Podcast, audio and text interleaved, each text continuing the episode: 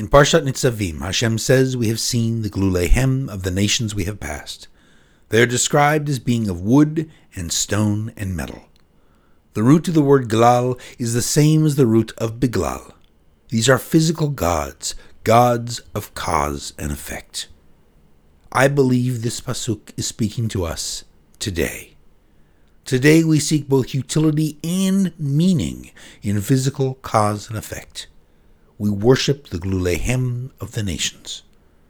These last few years should have shattered our belief in those gods. With coronavirus, we've been reminded of how little our models of cause and effect matter. And with more recent news, we've been reminded of how the unpredictable decisions of a few people can transform the lives of millions.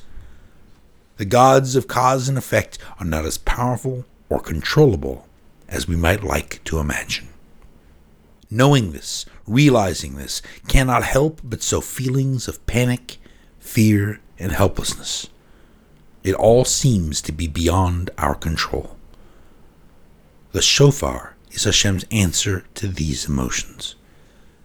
The Akedah demonstrated Abraham's fear of God through his suppression of his own desires and understandings. The Akedah forever associated the horns of the Ayil with the fear of God. When Hashem created us, he breathed our neshama into us, our Ruach HaKodesh. Our voices, normally, combine the physical with the divine. But when we blow through the horns of the Ayil, the fear of God erases our physical voices. The shofar is about to erase my physical voice. And what will be left is an echo of the divine breath. As we listen to the shofar, we can hear a world beyond the material, beyond Biglal, beyond the gods of the nations.